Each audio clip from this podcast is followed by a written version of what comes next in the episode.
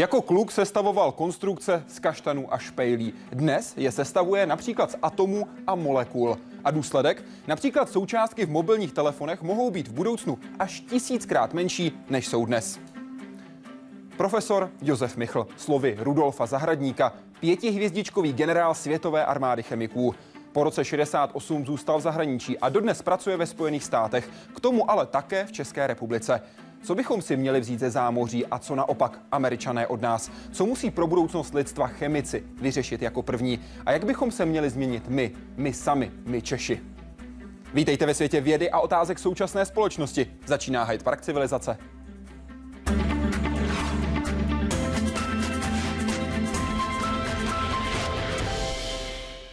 Pane profesore, vítejte, přeji dobrý večer.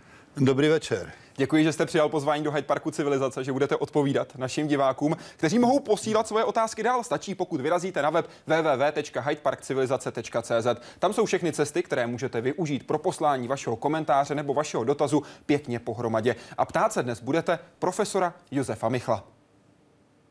Nejcitovanější vědec českého původu se stovkami odborných článků, řadou ocenění a čestných doktorátů.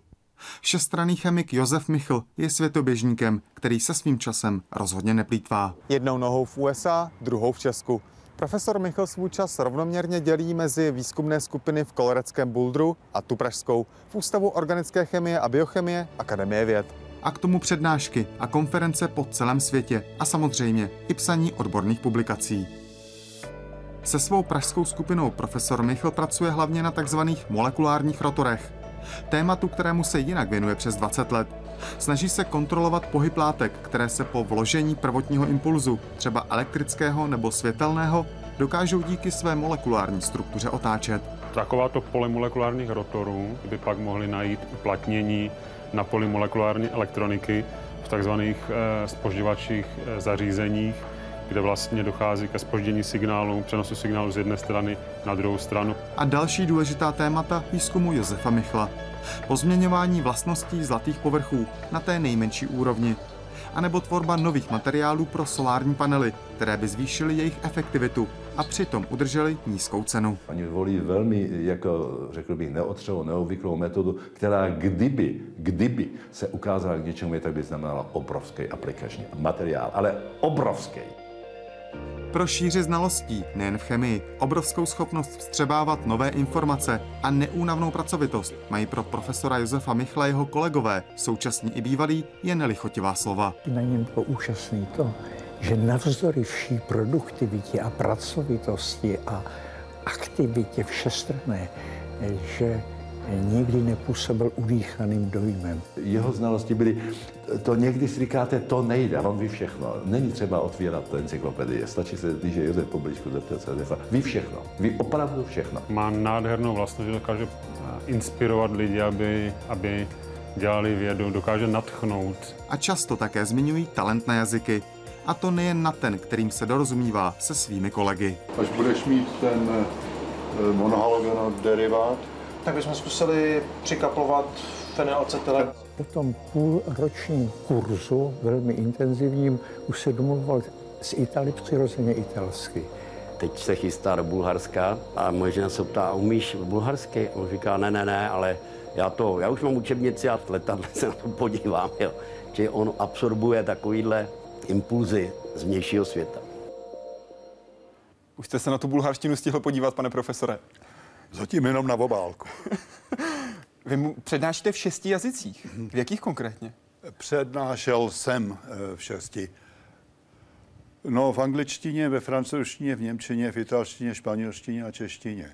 Dočetl jsem se, že dalšími čtyřmi se domluvíte. No tak lámaně, nepříliš plyně. Jak jste na tom s japonštinou? Jak říkám, lámaně, nepříliš pilně. Je nějaký jazyk, který byste se chtěl do budoucna naučit? To víte, asi tak 154. A který je ten preferovaný, který by vás hodně bavil? No rád bych si obnovil to, co jsem se učil vlastně jako první jazyk, s kterým jsem jel do světa, to byla maďarština. V tehdejší době to bylo chvíli, několik měsíců před maďarskou revolucí v roce 56. Já jsem si říkal, jestli třeba arabština by vás zajímala. Tu jsem zkoušel asi jeden semestr a pak jsem toho nechal. Nebylo to ono? No, nebylo to to pravý. Ale perštinu to jsem dělal díl. A ještě mluvíte persky? Ale kde pak, už jsem to skoro všechno zapomněl. To víte, když se to nepoužívá, tak to jde z hlavy poměrně rychle. Aspoň tak jednou, dvakrát do roka to člověk musí použít.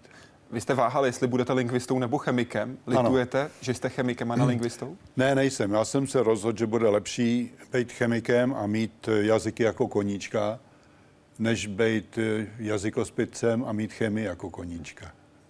Jdeme na chemii. Pane profesore, první otázka z webu od Adriana. Můžete prosím pro lajky popsat princip vaší molekulární stavebnice? Jak si to máme představit a co přinesla nového? To si můžete představit poměrně lehko, protože eh, to aspoň eh, za mých mladých let dělali skoro všichni kluci. Našli v parku kaštany a špejle a používali ty špejle, aby ty kaštany spojovali dohromady a z toho stavěli v podstatě cokoliv. To mohl být dům, anebo kůň, nebo auto. A vy takhle spojujete molekuly?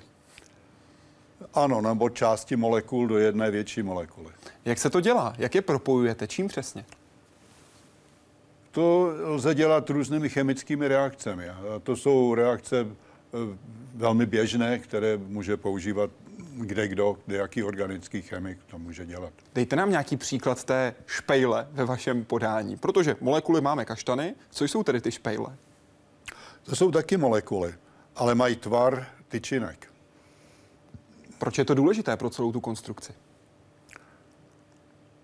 Protože ty tyčinky máte k výběru ve všech možných dílkách, tloušťkách a ohebnosti jiných vlastnostech. Některé absorbují světlo, jiné ne, některé fluoreskují, jiné ne, některé vodí elektřinu, jiné ne a podobně. Tím to vám dává veliký rozsah eh, možností uplatnění v různých směrech. Například používáme takové tyčinky pro ty rotory, o kterých jste se krátce zmínil. Pojďme se na ně podívat eh, podrobněji. Co jsou to molekulární rotory, ptá se Borak. Proč se z nich snažíte dělat organizovaná pole? Jak se to dělá? Jaké z toho mohou vzejít budoucí aplikace? No, řada lidí pracuje na molekulárních rotorech a každý má eh, jiný důvod pro to. Ten náš důvod je, že si myslíme, že eh, nastavíme na každý takový rotor eh, dipol, který se může otáčet, že získáme materiál, který má, řekl bych, pozoruhodné dielektrické vlastnosti. Eh, nejideálnější by bylo, kdyby se podařilo, aby ten materiál nebo ten povrch byl feroelektrický. Což to znamená, znamená, že by všechny ty dipoly v základním stavu, aspoň za nižších teplot, mířily stejným směrem, protože potom se všechny dipoly sečtou a celkový dipol, který vznikne, je makroskopický, veliký a můžete ho ovládat poměrně malým vnějším elektrickým polem. A tohle by mělo právě význam například pro filtry v mobilních telefonech a v řadě jiných věcí. Já nevím, jestli zrovna ty mobilní telefony potřebují ještě menší, než jsou teď. Oni už teďka jsou dost malí a lidi často ztrácejí. A kdyby byly tisíckrát menší, no tak pak je to úplná hrůza, že? Tak by Ale byla těch... větší baterie, byla by vyšší výdrž. třeba, třeba. Ale je to e, samozřejmě jenom jedna z možností těch aplikací. V celé nanoelektronice by se našlo použití velké množství. To znamená důsledky pro medicínu a podobně? E, I tak, ale já myslím teďka hlavně na elektroniku. Co by všechno mohlo pohánět ty rotory? Jaké jsou varianty? No ty rotory, protože jsou dipolární, eh, v první řadě reagují na vnější elektrické pole. Takže vy můžete jejich směr měnit tím, že měníte směr vnějšího elektrického pole, který by mohlo být i docela eh, slabý. Mohlo by to být ve své podstatě i světlo? Světlo by to možná taky mohlo být, ale to by asi bylo komplikovanější. V čem konkrétně? No, muselo by to být světlo natolik intenzivní, aby dokázalo eh, využít eh, anizotropické polarizability. A teďka mluvím stylem, kterému asi nerozumíte, že? Poprosím eh, vás o vysvětlení. ano. Ehm, když máte molekulu, která má tyčinkový tvar, tak obyčejně možné, i když se ta molekula vůbec nehýbe, eh, vzbudit v ní dipol vnějším elektrickým polem, takzvaný indukovaný dipol. A to jde s nás ve směru té dlouhé osy, kde je, se ty elektrony můžou jaksi rozběhnout, než napříč na tu osu. A to, že vlastnosti v různých směrech se liší, tomu se právě říká anizotropie. A teď jsem to vlastně vysvětlil. Já si právě myslím. Pojďme ještě na samotný začátek tohoto nápadu. Když vás to napadlo, vy jste jel v Itálii vlakem. To je pravda. A to ještě nešlo konkrétně o nějaký, eh, o nějaký přesný definování toho, co by se s tím dalo dělat, nebo to by bylo jenom zárodek té myšlenky. Jak vás to napadlo a proč právě ve vlaku? No tak víte, jak se ve vlaku spí. To byl noční vůz, tam jsme uh, jeli někam, já už nevím kam, přes noc. A ono to dělá takový rámus a člověk pořád nemůže spát. A tak přemýšlí nad tím a ty kolečka, co se točejí, automaticky nějak přivedly mě na tu myšlenku, že by možná něco takového šlo postavit z molekul, jako úplně malinké rotory, velikosti řekněme jednoho nanometru. U stavebnic to byly tedy kaštany, u rotorů to byla kola vlaku. V podstatě, ano. Pane profesore, vy jste v Dubnu v roce 2013 eh, pro Lidové noviny řekl v rozhovoru, molekulové rotory lze teoreticky použít například pro šíření jakoby zvukových vln. To je ten důsledek pro mobilní telefony. Ale také jste zmiňoval další využití. Představte si síťku s hodně malými oky, která odděluje větší bílkovinu od menší. A to z toho důvodu, že by se to do budoucna dalo využít například pro dialýzu. V tom rozhovoru jste zmiňoval, že to je ještě velmi daleko od jakékoliv reálné aplikace. Podařilo se posunout ten výzkum za dva roky dál? Ano, to je výzkum, který v podstatě nezáleží na rotorech. To je výzkum, řekl bych, dvojrozměrných polymerů nebo dvojrozměrných struktur, které v sobě mají díry. A ty by bylo možno použít na celou řadu velmi zajímavých aplikací. Myslím, že nejlépe známý takový polymer je grafén. To je sloučenina, která může mít vysoké rozměry ve dvou směrech a ve třetím je to tenounká eh, struktura, protože vlastně obsahuje jenom jeden uhlík vždycky. A my bychom rádi eh, pokračovali v práci, která zatím vypadá docela nadějně, ve které bychom eh, místo benzenových jader, ze kterých je ten grafén, použili jiná jádra, například porfirinová. A to by mělo řadu výhod. Například? Ne, například, no, eh, například grafén má určité problémy, když ho chcete použít v elektronice z toho důvodu, eh, že eh, se tam, že, že má degenerovaný homo a lumo. No. Je, je velmi vodivý a jsou, um, um, jsou s tím trochu potíže, abych to tak řekl jednoduše. A Tohle by v našem případě nebylo. To, ono to plyne z vysoké symetrie, kterou má ten grafen. A dále, když chcete grafen funkcionalizovat, to znamená, když chcete na grafen přivázat nějaká další, um, nějaké další struktury, řekněme, tam chcete mít nějaké čidlo nebo něco, eh, tak tím vlastně tu konjugaci elektronovou v grafenu porušíte. Protože Eh, musíte vyjmout eh, z těch interakcí mezi pi elektrony eh, určitá centra, kam chcete navázat to vaše čidlo. Zatímco, kdybych se to podařilo udělat z porfirínu, ten, má v sob, ten v sobě může mít kovy v tom heterocyklu, kde jsou dusíky, a na ty kovy je možno přidat další ligandy, a to by mohla být ta čidla, a přitom vůbec neporušit tu celkovou konjugaci. Ty Takže, celkovou pevnost tedy zároveň toho materiálu? Eh, pevnost, ta se tím přivázáním čidel ani v grafénu příliš neporušuje. Porušuje se eh, způsob, kterým se mohou pohybovat elektrony skrz ten dvojrozměrný materiál. A to by tady eh, v případě toho těch metaloporfénů právě ten případ nebyl. A to by mohla být velká výhoda. To praktické Ale... využití by mohlo být do budoucna. Kde konkrétně?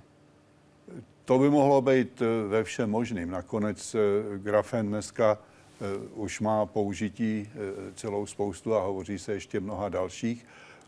Já vám dám úplně jednoduchý příklad. nejjednodušší analytické čidlo asi je zařízení, které mění odpor v závislosti na tom, když se přiblíží analyt. Řekněme, že potřebujete detekovat eh, třeba nějakou biologickou molekulu například. V krvi možná. Ano.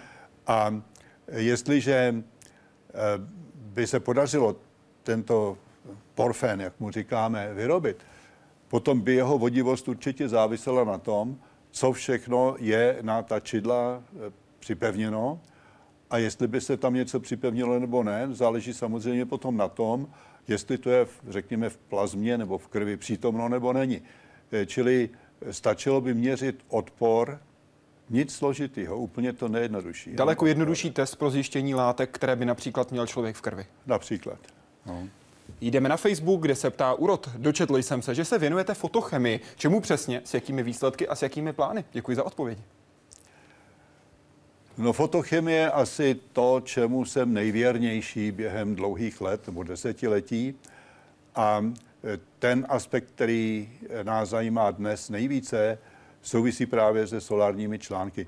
My nestavíme žádné solární články, e, ale snažíme se vyvinout e, metody nebo pravidla, podle kterých by bylo možno eh, sestavovat struktury, které by prováděly účinně takzvané singletové štěpení.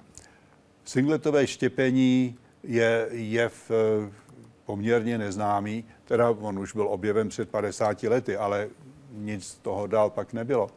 Až eh, počátkem tohoto století Arthur Nozick v NREL, to je poblíž Boulderu, návrh, že by se to vlastně mohlo použít na zvýšení účinnosti slunečních článků, aniž by se zvýšila jejich cena, a to dokonce asi o 40 nebo 50 A to by mělo veliký vliv na další vývoj. Jeden z našich diváků se na webu ptá, čím je limitovaná účinnost současných fotovoltaických panelů. Je možná tato omezení nějakým způsobem obejít? Jaká je ta, ta současná maximální účinnost? Teoretická účinnost obyčejného eh, fotovoltaického článku, eh, který má jenom eh, jeden, jedno rozhraní, například mezi N dopovaným a P dopovaným křemíkem, je asi jedna třetina. A to, že je tak nízká, je způsobeno tím, že si musíte, to je způsobeno v podstatě tím, že sluneční záření není jednobarevné. Kdyby slunce bylo laser a vysílalo jenom jednu určitou vlnovou délku, potom by tohle omezení na jednu třetinu neplatilo. Ale slunce vysílá záření o všech možných vlnových dílkách, od ultrafialového až po blízké infračervené. A e, ten problém je v tom, že e, pro monochromatické světlo, které má jenom jednu vlnovou dílku, si můžete vybrat Eh, excitační energii vašeho systému tak, aby právě přesně odpovídala eh, energii, která je v jednom kvantu toho záření, které přichází. V jedné části těch vlnových délek tedy. Ano. A pro, potom by nebyly žádné ztráty z toho, že by některé fotony nebyly absorbovány, protože mají příliš málo energie, a z toho, že některé jiné fotony Eh, mají té energie příliš a to, co je nad hodnotou toho rozdílu rezonančního, se ztratí jako teplo. No a právě proto, že sluneční záření má v sobě ty vlnové délky všechny, tak ať si zvolíte tu vzdálenost, jak chcete, tak vždycky budete mít nějaké fotony, které jsou příliš malé a tudíž nejsou absorbovány, a jiné fotony, které jsou příliš velké a část své energie ztratí jako teplo. A když tohle pan Shockley a Quaiser, Quaiser byl jeho postdoc, nebo student možná, eh, počátkem 60. let eh, spočítali a chtěli to opublikovat, tak měli velkou potíž to dostat do literatury, protože jim eh, recenzenti a editoři říkali, víte, tohle nebude nikoho zajímat. No tak to se ukázalo, že nebyla tak úplně pravda, protože dnes je to jeden z necitovanějších článků v tom časopise. Když se podíváme na tu potenciální účinnost, kam až by se mohla zvednout a také za jakou cenu? Kolik by potom ten výsledný článek stál? To je velmi dobrá otázka. Už dneska existují články, které se blíží k jedné polovině účinnosti. Ovšem, to je dosaženo za cenu neobyčejné složitosti, místo jednoho, jednoho rozhraní, kde se takhle rozděluje elektron od eh, té díry, kterou po sobě zanechal, ehm, by jich muselo být celá řada. A to potom znamená, že cena je, řekněme, 100 000 dolarů za čtvereční metr. Ve srovnání je... s tím základním, který by stál, dejme tomu za čtvereční metr?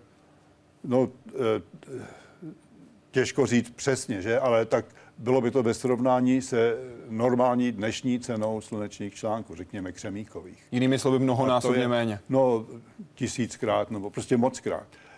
Um, to je, uh, to je, to je v pořádku, když ten eh, článek chcete dát na družici, ale není to v pořádku, když ho chcete dát lidem na střechy. To, to bychom prostě nikdy nezaplatili. Eh, zvednout účinnost faktorem 2 je stejný, jako, kdy, jako snížit cenu faktorem 2. Jedno nebo a, druhé v tuhle chvíli. Ano. A vy musíte eh, dbát na ten celý součin, nikoli jenom na účinnost. Vážený pane profesore, i na vás mám obvyklou otázku, píše analytik. Jak vidíte možný vývoj vašeho oboru, kde vidíte největší potenciál a kde naopak omezení? Souhlasil byste s názorem, že hranice mezi řadou oborů budou postupně mizet? Je vývoj slunečních panelů tou budoucností vašeho oboru? Já myslím, že všeobecně um, zajištění obnovitelné energie uh, je asi to nejdůležitější, před čím lidstvo dneska stojí protože bez dostatečné zásoby energie eh, nepůjde ani to ostatní. Vy můžete říct, že samozřejmě eh, další zlepšování eh, praxe v medicíně, no, biochemii je zrovna tak důležité, ale já si myslím, že teda energie je to základní. A z vašich slov tedy chápu, že byste spíš vsadil na fotovoltaickou energii, než například na jadernou fúzi. No, na jadernou fúzi eh, sázejí lidé už dlouho a je to taková dlouhodobá sázka. Jo, když to začalo asi v tak 50. letech, tak eh, to vypadalo, že za, za 30-40 let už to bude. A dneska to vypadá tak, jako že za 30-40 let už to bude. Takže těžko říct. Eh, mělo by to i další nevýhody, protože Eh, na rozdíl od jaderných reaktorů normálního typu se říká, že tohle by nepoužívalo radioaktivní látky. Jenomže já si myslím, že radioaktivity by u toho bylo hodně, protože všechny materiály, z kterých to nakonec musí být postavený, budou počase absorbovat dost neutronů, aby se staly radioaktivními. A já myslím, že tudy asi cesta nevede. Souhlasil byste, pane profesore, s názorem, že hranice mezi řadou oborů budou postupně mizet? Jestli ty hranice budou mizet, to nevím, ale bude čím dál tím víc lidí, kteří pracují v, na těch hranicích a kombinují e, oblast jednu s oblastí druhou. A tam se dneska, myslím, odehrává nejrychlejší pokrok. To, Jeden z diváků děláme... se ptal, jestli může být uh, fyzik chemikem a chemik bez fyzika, případně obráceně. Jde to? Samozřejmě to jde, ale je daleko lepší, když eh, spolupracují, anebo když eh, se to kombinuje v jedné osobě. Nakonec fyzikální chemie je v podstatě taková kombinace. Chemická fyzika je taky taková kombinace. Jak by vypadal život bez vědy a jak by vypadal bez chemie a chemiků, které důležité objevy bychom neměli, ptá se Karolína Malíková. Eh, jak by vypadal život bez vědy? No, to asi ví každý, kdo si přečet romány pana Štorcha o tom, jak žili lidi v době kamenné. To té vědy moc neměli. A e, myslím, že by se nám to moc nelíbilo. Ale i tenkrát si lidi asi zabývali myšlenkama jako odkud e, pocházíme a odkud, jak to všechno vlastně funguje, jenže neměli moc velkou šanci na to najít rozumné odpovědi. Já si myslím, že život bez vědy by byl hrozně smutný. A e, druhá část vaší otázky byla... E, bez jak, chemiků. Jak by to konkrétně chemické, bylo bez ano. chemiků. No bez chemiků by asi tahle místnost vypadala dost nahá. To by tady toho moc nebylo. E, no jestli by to tady vůbec bylo, když si vezmeme jenom ten stůl. všechno v podstatě ne. svým způsobem všechny předměty denní potřeby, medicamenty, umělé klouby, které přicházejí dneska do lidí, čím do starších lidí, čím dál tím víc. Počítače, polovodiče, skoro nic by nebylo bez chemie. Pane profesore, platí vaše slova z roku 2009, konkrétně z června, která jste napsal pro Respekt. Nejdůležitějším pro, nejdůležitější problém pro vědu je přesvědčit politiky, že vyřešení základních problémů, před kterými lidstvo stojí, nechceli se vrátit k loučím v jeskyni, bez vědy nepůjde? No to je bohužel pořád ještě pravda a asi vždy pravda bude. Ono je to tak, že mám pocit, že vědci si do určité míry toho jsou sami vini, že podpora vědy je nedostatečná. Já to myslím tak, že většina politiků, aspoň v Americe, ale jistě i tady, měla aspoň jeden nebo dva semestry vědy někde na univerzitě. A my jsme ti učitelé, jsme ti, které jsme ty lidi měli ve třídě a my jsme je nedokázali přesvědčit o tom, co to vlastně věda je a jak je užitečná a jak se vědecky myslí. A proto člověk asi by měl začít vždycky chybu hledat nejdřív u sebe. A e, podařit, aby se podařilo tuto situaci změnit, tak bychom museli e, dělat e, lepší práci v tom, jak eh, hovoříme s obecným publikem, teda s obecenstvem jako takovým. Jinými slovy lépe popularizovat. Vědu. Ano, ano. Já myslím, že to je ohromně důležité. A umí to Evropané nebo Američané lépe? Já bych řekl, že, že to fyzici a zejména astronomové umějí lépe než chemici. A to není odpověď na vaši otázku, ale, ale je to tak. Od nich bychom se mohli přiučit. Že jo, astronomové Eh, ty nemůžou nikomu slíbit eh, lepší kvalitu pečiva a nebo nic dalšího, co je konkrétní, lepší prášky na praní prádla, nebo eh, co můžou slibovat chemici. Oni jim slibují lepší porozumění toho, jak teda vesmír vzniknul a takový, takový krásný věci. Já astronomy obdivuju. Oni to, že dokážou přesvědčit politiky a i obecnou veřejnost, aby jim dali tolik peněz že jo, na ty složitý teleskopy, družice a tak dál, to je něco fantastického. No, jak říká Lorenz Krauss, který byl také hostem Hyde Parku civilizace, we are all uh, uh stardust. Jsme všichni zrozeni z prachu to, hvězd. To jistě je pravda. To je pádný argument. No, prach uh, si a v prach se obrátíš. Jo. No jo. Zůstaneme o srovnání České republiky a Spojených států a zaměříme se na financování vědy. While college in the South Bay is getting a multi million dollar boost, it's the largest donation ever. $25 million from this man. Frankly, had more financial success than we ever imagined.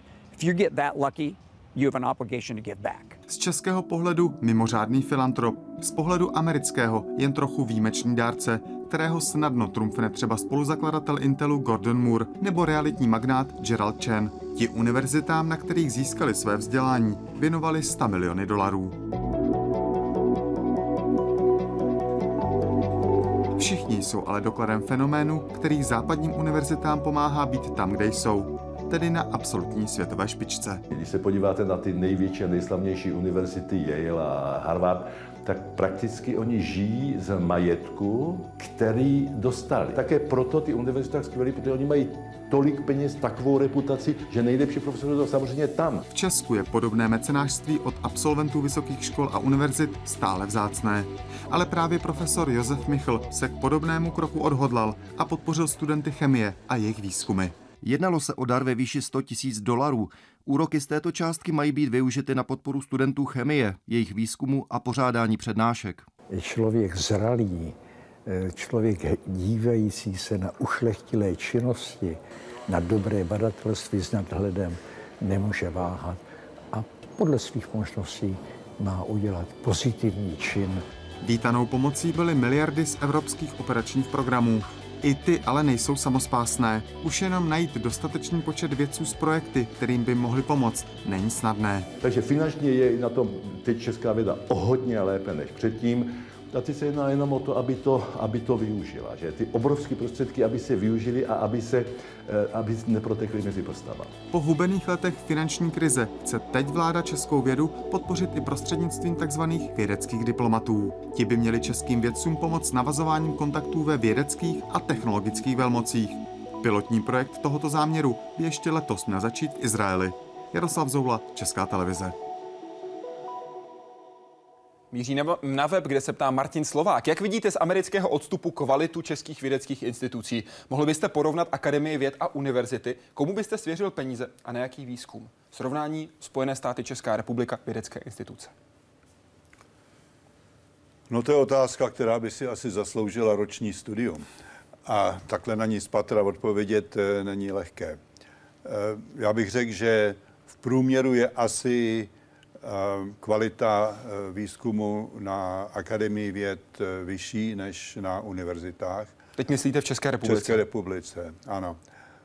Um, Americká akademie věd žádnou, žádný výzkum neprovozuje. To Teď odpovídáte na tu druhou část otázky, jenom abych, jo. abych od, vysvětlil divákům, mohl byste porovnat Akademii věd a univerzity. Nevadí, povídejte, pane profesore, k té první části se vrátíme. Dobře.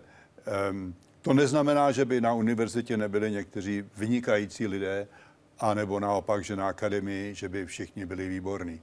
Ale myslím, že tak v průměru ten dojem, který mám, je, že asi eh, je to lepší na akademii. Eh, ty důvody proto jsou nejspíš historické a já nejsem povolaný k tomu, abych se k tomu nějak blíže vyjadřoval. Um, Myslíte, že akademie je příliš velká, že má příliš mnoho ústavů? To je zase věc, kterou by měl prostudovat nějaká eh, komise, která se tomu bude určitou dobu věnovat. Eh, těžko k tomu říct eh, takhle z patra nějaký úsudek. Jistě by bylo možno ji zlepšit tím, že by se určité části vykrojili a ty prostředky, které mají k dispozici, dali těm, kteří se to spíše zaslouží. Předpokládám tedy, že byste akademii také svěřil peníze, ale na jaký výzkum? Omezil byste třeba oblasti, do kterých by peníze měly jít ze státního rozpočtu? To bych určitě nedělal. Eh, víte, ono eh, předpovědět, co jednou k něčemu bude a co ne, to neumí nikdo. Nikde ve světě. A může si Česká republika a... dovolit podporovat všechno? Ne, jenom to nejlepší. V každém oboru?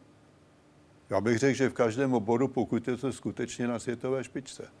Tedy měly by se vybrat ty obory, které jsou z pohledu České republiky a českých vědců na světové špičce a ty následně podporovat. Chápu vás správně? Tak, ano.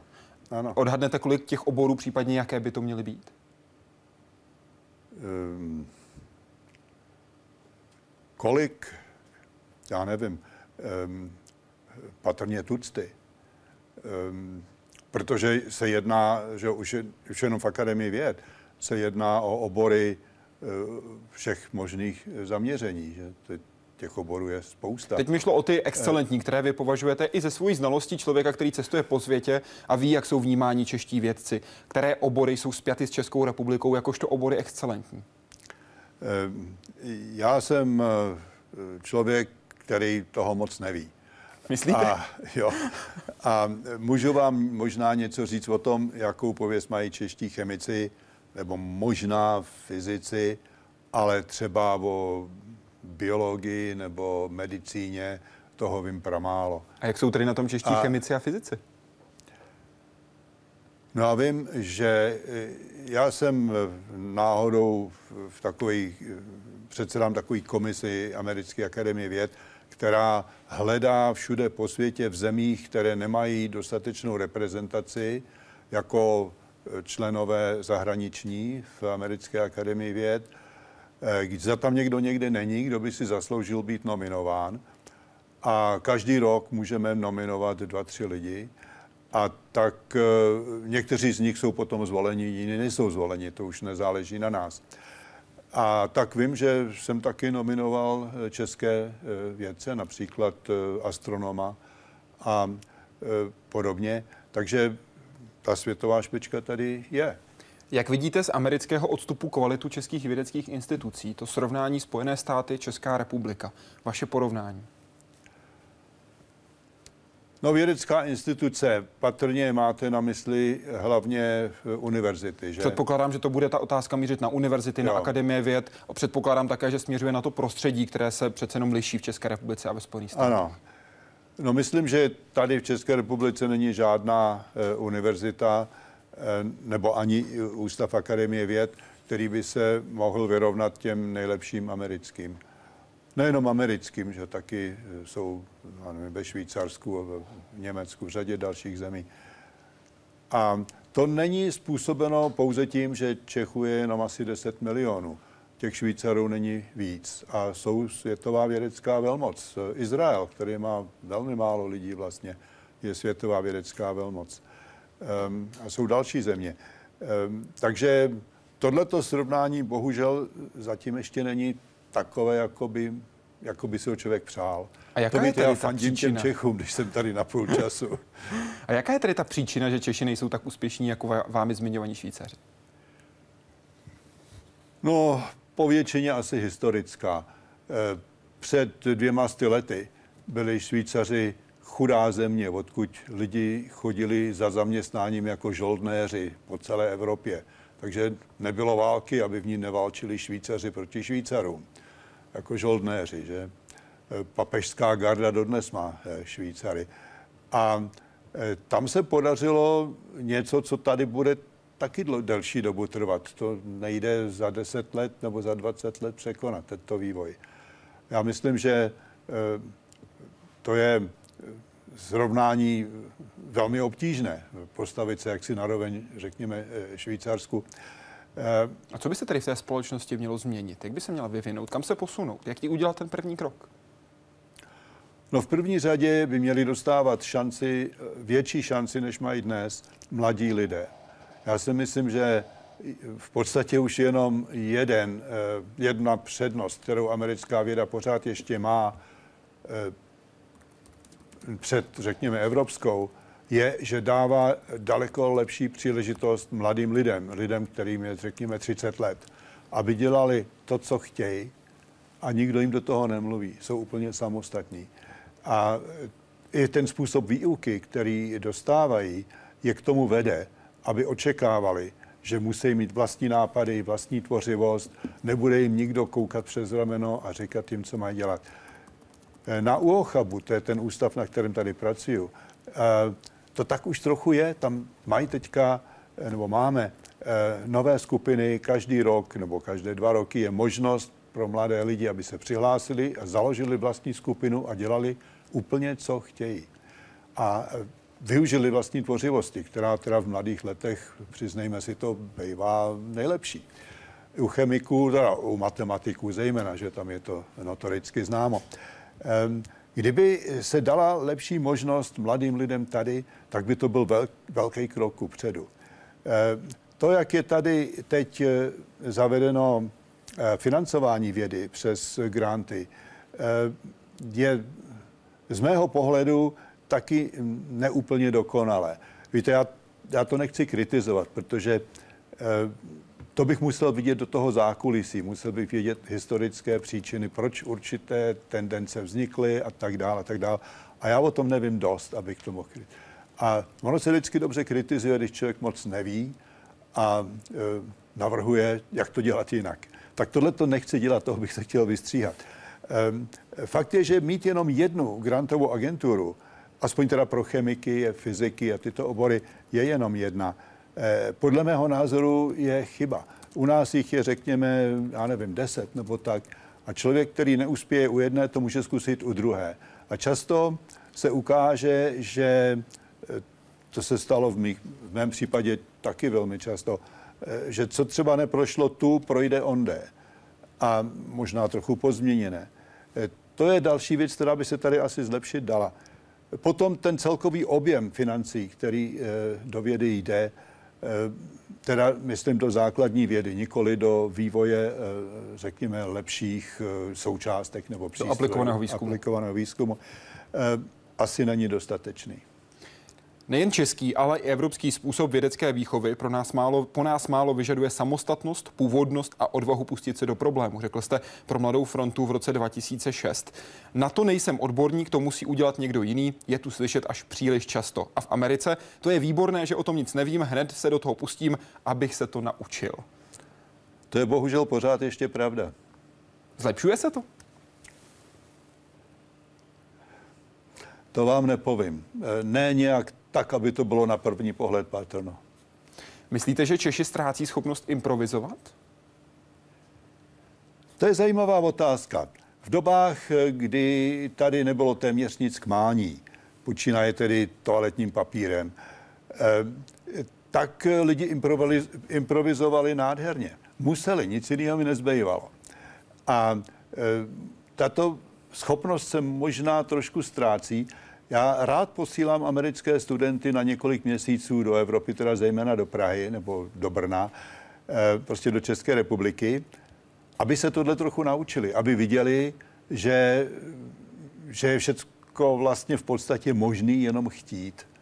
A když se něco nedá koupit, tak se to třeba dá nějak trošku přištípkařit eh, na, na koleni a přece jenom to jde. A, jo, takže tenhle ten přístup, já si myslím, že je velmi cený a že by se neměl ztratit. Tedy jinými slovy, toho Bohdá nebude, aby český král z boje utíkal. Jak jste řekl pro Lidové noviny v dubnu 2013, že často používáte na fakultních schůzích. No, to je eh, citát, který jsem nevymyslel já. Ale dobře si ho pamatuju. Pane profesore, proč jste odešel z Československa? Jak dlouho jste se rozhodoval a byla to těžká volba? Volba byla těžká, protože já jsem v době inváze, v den inváze byl eh, v Norsku, eh, v Beitostølen, na eh, škole kvantové chemie a čekal jsem, že se zase vrátím do Prahy, že o tom nebylo pochyb. Jenomže přišla inváze a mě trvalo asi dva týdny, než jsem si řekl, dobře, to bude zase návrat do dalších desítek let toho marazmu, který jsem už 20 let eh, zažil a říkal jsem si, tak, tak to ne. To prostě to nepůjde. A lehký to nebylo, protože všichni moji příbuzní, celá rodina byli tady v Praze, já jsem nebyl na to přichystaný, že bych zůstal venku, tak jsem sebou nic neměl. Um, ale bylo to správné rozhodnutí v té době, aspoň pro mě. Vy jste tehdy dostal dvě nabídky od profesorů, že můžete zůstat buď v Dánsku, nebo vyrazit do Spojených států. Vy jste se rozhodl pro Spojené státy a Inuita se ptá, co vás při v úvozovkách získávání pozice ve Spojených státech nejvíc v úvozovkách nakoplo. A myslí to v dobrém i ve zlém. No já jsem měl velké štěstí. Ten jeden z těch profesorů, kteří učili tam v Norsku na té kvantové eh, chemii, na té škole, eh, mě nabít eh, pouzdoka okamžitě. A e, že jsem se tam nemohl hned vrátit, e, to byla jenom dočasná věc, proto jsem byl rok v Dánsku. V Dánsku se mě moc líbilo. Dánové jsou fajn lidi, ohromně fajn lidi. Dánská strava je výborná, jejich vnitřní, že, interní zařízení neobyčejně krásný. Z důvodu, který asi každému jasný, oni totiž mají venku tak hrozný počasí celý rok, když zrovna nejsou ty tři dny, kdy je léto, ehm, že se to tam nedá vydržet, tak musí být vevnitř a proto je důležité, aby to vevnitř měli hezký. Ehm, mě na, na Dánsku v podstatě vadilo jenom to, že tam nejsou žádné hory.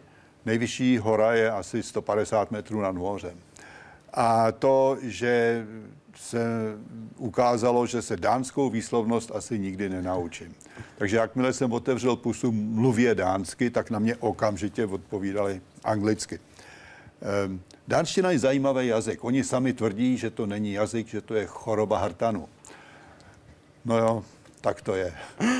A když už jste se rozhodl, že vyrazíte tedy na University of Utah, vstoupil do Spojených států, co vám tehdy nejvíc pomohlo na tom samotném startu, na začátku budování té kariéry, budování jména? Asi lidé, s kterými jsem se tam setkal. Jednak ten profesor Frank Harris, který eh, mě tam pozval jako pouzdoka, ten mě řekl, Josef, pracuj na čem chceš. Tady máš psací stůl a tamhle je počítač. Um, a potom mě podpořil, když jsem uh, měl zájem o tom zůstat tam na chemii. Potom profesor Pete Gardner, který mě taky velice podporoval. Já myslím, že to byli lidé. A co vám naopak nejvíc škodilo? Mně tam neškodilo vůbec nic. Já jsem si tam připadal od začátku jako doma. Jdeme na web, kde se ptá Petr Jeník. Pane profesore, jak se to stane, že malého Josefa Michla začala bavit zrovna chemie? Uvažoval jste vždy nad touto dráhou nebo jste chemikem vlastně náhodou? Vezmete nás do čtvrté B, pane profesore, prosím. No víte, když jsem byl menší, tak jsem chtěl být konduktorem v tramvaji, protože se mně hrozně líbilo, jak štípou ty lístky. Ale potom, když, mě, když jsem byl ve čtvrté třídě, eh, tak eh, paní učitelka Matoušová, to byla naše třídní, myslím, nám ukázala pokus. Nad lihovým kahanem ve Skumavce zahřívala manganistan draselný a on se při tom zahřívání rozpadá na burel a kyslík. A kyslík, jak známo, podporuje hoření. Tak vzala špejly, Eh, zapálila ji, trochu z ní zamávala, aby byl jenom horký oharek, žhavý na konci, žádný plamen a strčila tu špejli do skumavky a ona vzplála jasným plamenem. To se mně hrozně líbilo. Tu chvíli jsem se rozhodl, že teda chemie, to je to pravý, co chci dělat celý život. A vy jste měl také v úzovkách štěstí v tom, že jeden, jak vy říkáte, starší kluk ze sousedství vám uvolnil rabo- laboratoř. To je pravda. On měl laboratoř doma a v ní měl celou spoustu vzácných chemikálií. A když šel na univerzitu, tak už eh, to nepotřeboval, tak mi to prostě všechno dal. A já jsem si to dal eh, do takové malé komory v bytě svých rodičů a tam jsem měl tyhle poklady. A řeknu vám, to byly poklady. Tam například byla, byl eh, dusičňan uranilový, jo, sůl uránu, a nebo kovový sodík, Eh, když kovový sodík vezmete, hodíte na vodu, tak on se, je silná reakce, on se zahřeje, on se rozstaví.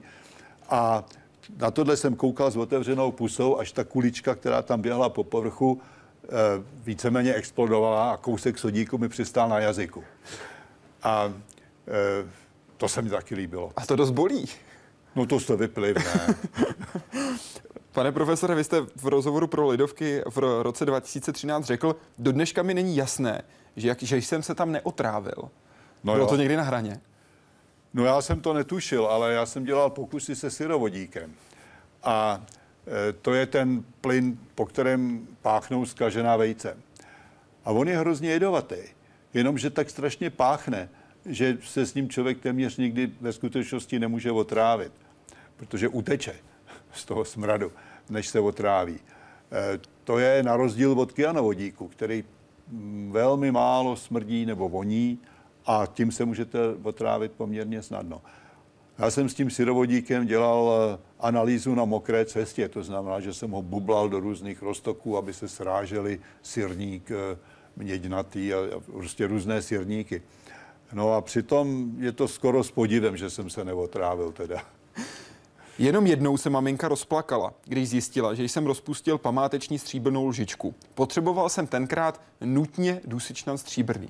Na co jste ho potřeboval? Taky na tyhle ty chemické zkoušky. Ty se zase používají, eh, dusičnan stříbrný se zase používá na analýzu aniontu, zatímco ten syrovodík na analýzu kationtu. A eh, mě došel, tak co jsem měl dělat? Tak jsem si ho musel vyrobit. A jediný stříbro, který jsem tam viděl, který by mohlo zmizet, aniž by si toho někdo všimnul, byla ta žička. A on všimnul? On, no, Máti si všimnula, ona byla všímavá. No, i vašeho dalšího, byť tedy neplánovaného pokusu si někteří všimli. Pokusu s bouchacími kuličkami. No jo, pokusy s bouchacími kuličkami. E, to bylo tak. My jsme měli mít e, v 11. třídě besedu, chemickou besedu a tu organizovala paní učitelka chemie. A několik eh, lidí, kteří pomáhali, bylo už v té době eh, na, v prvním nebo možná v druhém ročníku na technice nebo na univerzitě. A eh, mě přibrali, abych taky trochu pomáhal s tou přípravou. A tak jeden takový pozdější inženýr říká, dobře, uděláme bouchací kuličky. A ty celou besedu uvedeš tím, že takovou kuličkou praštíš vozem a ono nastane hrobové ticho, protože lidi budou teda zírat. A e, potom začneme s pokusy. A ty pokusy taky teda, o tom by se taky dalo vyprávět. No, ale tak jak se dělají bouchací kuličky?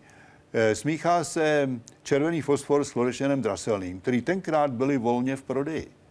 A e, musí se to smíchat za mokra, protože když vyschne tato směs, tak je ohromně výbušná. Stačí, abyste se jí dotknuli jenom trošku a už vybuchne. No tak my jsme měli třecí misku a tlouk a tam jsme to tak míchali a zdálo se nám, že tam nemáme dost červeného fosforu, tak jsme ho tam přidali víc a pak zase nějak nebylo dost toho chlorečňanu, tak jsme tam přidali chlorečňan a takhle pořád, až miska byla úplně plná. No pak jsme teda začali dělat ty kuličky a to se dělá tak, že se vezme kulička z jílu, z hlíny, rozřízne se na půl, udělá se v ní důlek na každé straně, ten se vyplní touto směsí mokrou, potom se to splácne dohromady, a já tady vlastně dávám návod na, na různé lotroviny. Nikoho nenavádíme, ale dokončíte to tím, že ta kulička se dává na topení, aby vyschla. No, kulička se dá na ústřední topení, aby pořádně vyschla. Jenomže když jsme tohle asi hodinu nebo dvě dělali, tak pořád ty směsi neubejvalo. Tak jsme si řekli, takhle to nepůjde, uděláme to v obráceně. Dělali jsme ty kuličky z té mokré směsi eh, a potom je obalovali jílem. Takže pak to začalo ubývat trochu rychleji. No ale když už jako se měli vrátit rodiče toho kamaráda eh, do bytu, ten byt byl v budově Národního schromáždění, tamhle vedle muzea, eh, tak jsme toho museli nechat. A tak jsme řekli, dobře, ale tady necháme zbytek té směsi v eh, misce, v tom moždíři. To jsme učinili. A on v té místnosti spal.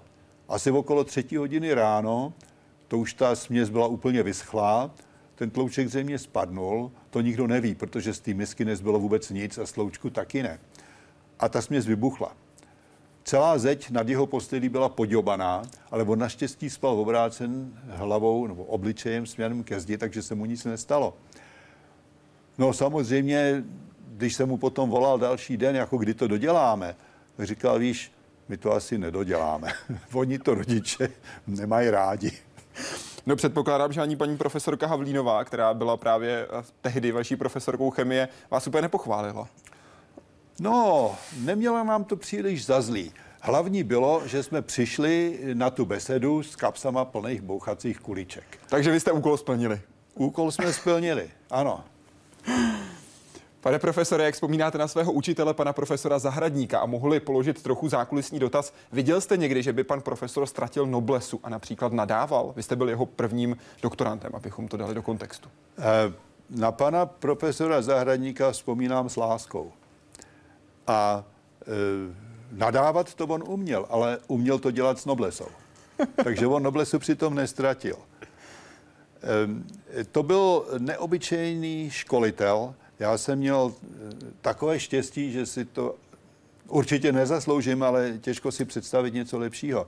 Výborný školitel. Eh, nechával mě volnost a přitom současně eh, mě vlastně ved dost pevnou rukou.